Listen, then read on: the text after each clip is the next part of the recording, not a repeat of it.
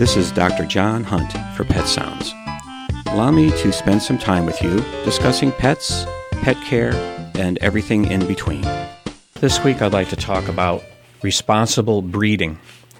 Breeding dogs and cats is a big, big business, ranging from large professional operations to small backyard or family affairs. Most of the time, everything works smoothly. Parturition is uneventful, litters are healthy, and the kittens and puppies are sold to good homes for a lifetime of companionship. However, the American Veterinary Medical Association, which represents the veterinary profession, is concerned about improper breeding that can lead to deformed animals with shortened lives.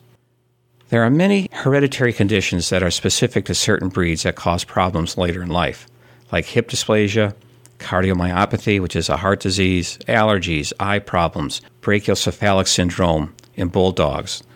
They have tiny nostrils, small windpipes, elongated soft palates. And these are just a few well known examples of negative hereditary traits. The AVMA is concerned about a recent trend of new severely debilitating hereditary traits due to irresponsible breeding. The motive is to produce unusual traits that may be marketable. A few years back, there was a new breed called twisty cats. These poor things had very short front legs that twisted or curled. They had other problems and did not live long. Fortunately, this fad passed, but it led the AVMA to address intentional or indiscriminate breeding that leads to inherited disorders that are bad for the health of the animal and shorten their lives or make their lives miserable. Dr. Beverly Purswell, a representative of the Society of Theriogenology, which is the Society of Reproduction, proposed a solution by stating, quote, Dogs intended for breeding should be evaluated for hereditary disorders before being bred. Owners of breeding dogs should develop a breeding plan with a veterinarian to minimize or eliminate production of puppies with hereditary defects.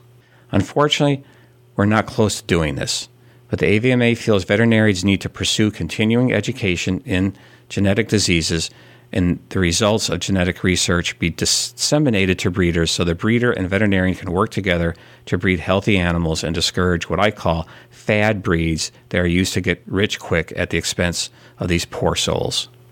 Some breeders object to the attempts of controlling genetic manipulation. Some think there may be problems with identifying what a negative characteristic is and does it affect the animal in a negative way.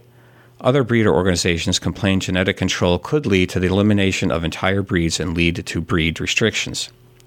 The intent of AVMA stance is to prevent outrageous genetic manipulations like the twisty cats or the munchkin cats, which are cats that have normal body and short legs, for profit at the expense of the pet's health.